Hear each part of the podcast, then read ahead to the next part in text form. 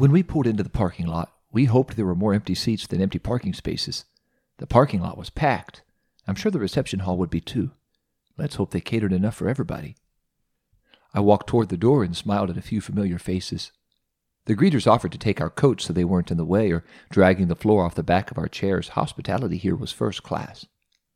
Although the orchestra played softly, we could still hear the din of plates and pans on the other side of the closed but off swinging kitchen door.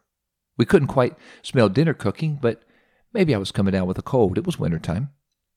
As the ushers ushered us to our seats, I looked around to see the hall was packed with people, just like the parking lot was packed with cars. We hadn't eaten for a few hours because I told our family to save your appetite. We're going to eat good tonight. And we knew we would. Our hosts were abundantly gracious and abundantly wealthy. This may be one of the best meals we would enjoy in some time. As the servers came by to pour more water, tea, and coffee, I munched on the soft mints professionally presented just atop the centerpiece. And that did not salve my hunger, it just made me hungrier. Soon we could hear the commotion coming from the kitchen. A few aproned servers rushed out the doors toward the parking lot, but they came back inside shaking their heads. They appeared to be looking for something or someone, but they didn't find what or whom they were looking for. Then two chefs, complete with chef's hats and black and white pinstriped aprons, came out of the kitchen into the reception area with worried looks on their faces. They tried to be discreet, but it was obvious they were counting the guests. What was happening here? Did they not plan for this many guests? I had never been in a setting before with so much pomp and circumstance, yet apparently so little preparation. We had hosted events before, and I know the stress, but they were never on this scale. The worry on their faces and in their body language was clear. One of the servers hurried to the man with a microphone and whispered something to him. The kitchen staff all reassembled back in the kitchen, and as the kitchen door finally swung closed, the master of ceremonies announced calmly, Dinner is served. The chef emerged again from the kitchen carrying a stainless serving platter. He placed it carefully on the food table, lifted the dome, and everybody gasped. There was one lone Lunchable on the serving platter. And the master of ceremonies swallowed hard and softly spoke. Enjoy. Good day to you, Simplify listeners. You're listening to LJ Harry, and you're listening to Five Loaves for 5,000 People on Simplify.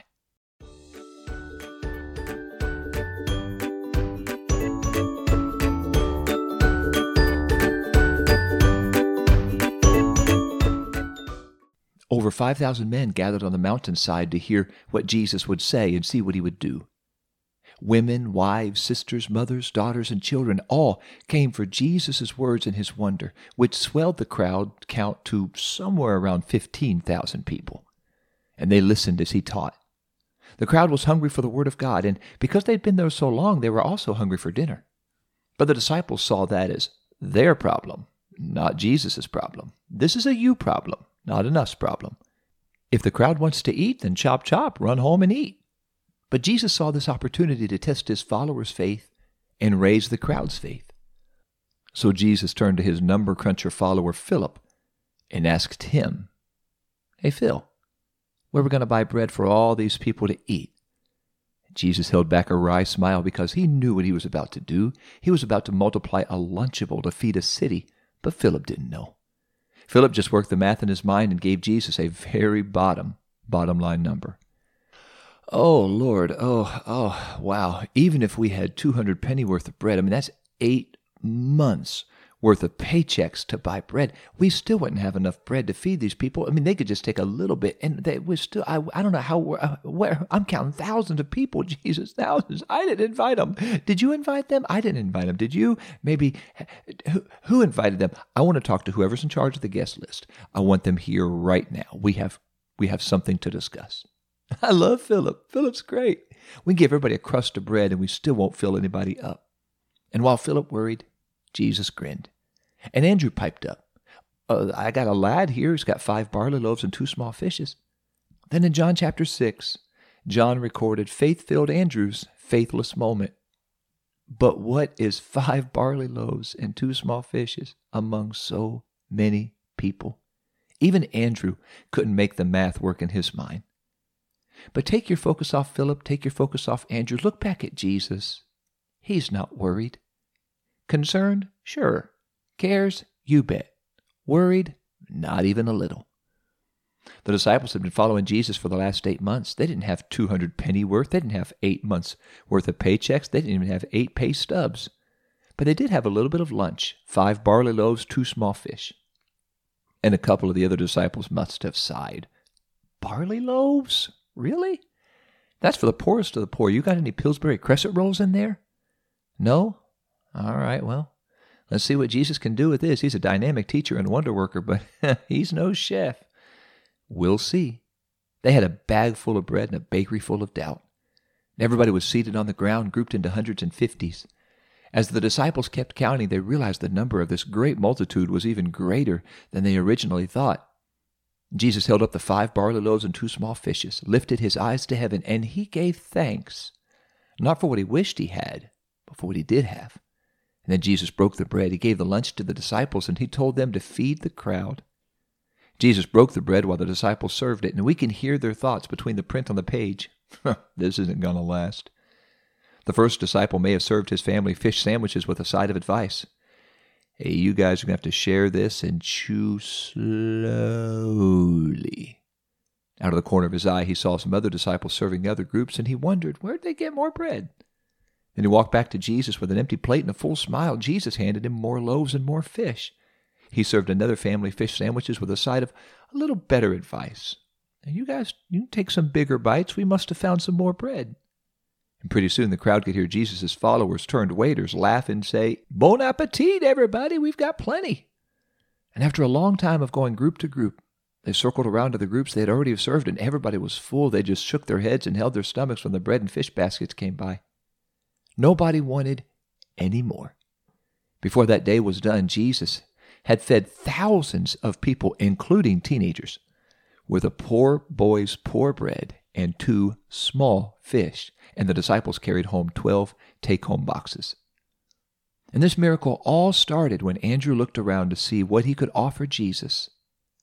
But it would not have happened the way Scripture records if the little lad was not willing to give his little lunch to Jesus. And the multitude may not have enjoyed Jesus' wonder bread if the disciples were not willing to serve the multitude. God could have opened the heavens and poured down manna for this multitude like he did for the multitude in the wilderness, but he chose to invite people to the process. I'm so glad he invites us to be a part. God can heal everybody of every sickness with just his word, but we should be thankful he chooses to use our prayers to make a difference. Let's be available this week to God to use our prayers, to use our faith, to use our fervor, our compassion to minister to people. Maybe God just gave you a raise or a bonus, not just so you could buy bigger, nicer, newer, but so you could help support a missionary who feels called of God to share the gospel with people who have not yet heard the gospel. God could rain down money, but He uses people's offerings and generosity to meet the needs of His people. Just as God used Andrew, the lad, and the disciples, He uses us. And the rumors were true. The people who came to the mountain, they saw it with their own eyes, they heard it with their own ears, they even tasted that this man Jesus really does work wonders. Everybody in that mountainside multitude who witnessed what just happened realized Jesus was not just a man, he was a miracle worker. He might even be a prophet. He might, maybe, just maybe, even be the Messiah. Would you join me in praying for God to help us to be available, to do whatever He would like us to do so we could do what we can, He will do what we cannot, and God will get the glory. Lord, thank you for every wonder, every miracle you've ever worked, especially thank you for the miracles you have involved us in. You have used our prayers, you have used our resources to minister to your people. And God, I thank you for that. I ask you today you would help every one of us to be available to you, whatever you want. If you want our resources, God. If you want us to give offerings to be able to help somebody go to a mission field, help us to do that. If you want us to pray for somebody to be healed, help us to do that. Whatever you're asking for, whatever you're calling, we will do it, Lord Jesus. We make ourselves available. We'll do what we can so you can do what we can't, and you will get glory. I pray you'd work these miracles and these wonders, and thank you for involving us in the process. In Jesus' precious name, amen.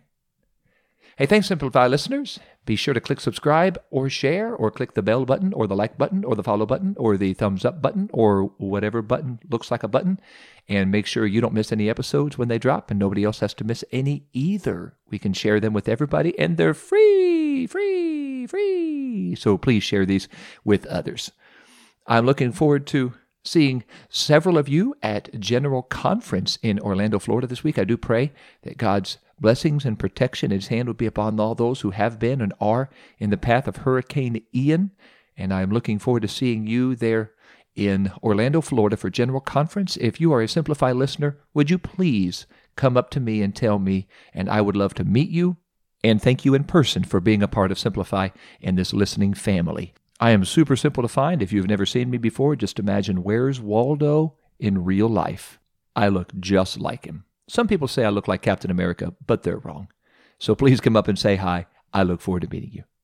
Next week, I want to share with you a devotion called Jesus Still Walks on Water. And you only get one guess for which miracle that one stems from. And you probably guessed it. I'm looking forward to sharing that with you next week and always look forward to walking closer with Jesus as we walk through Simplify.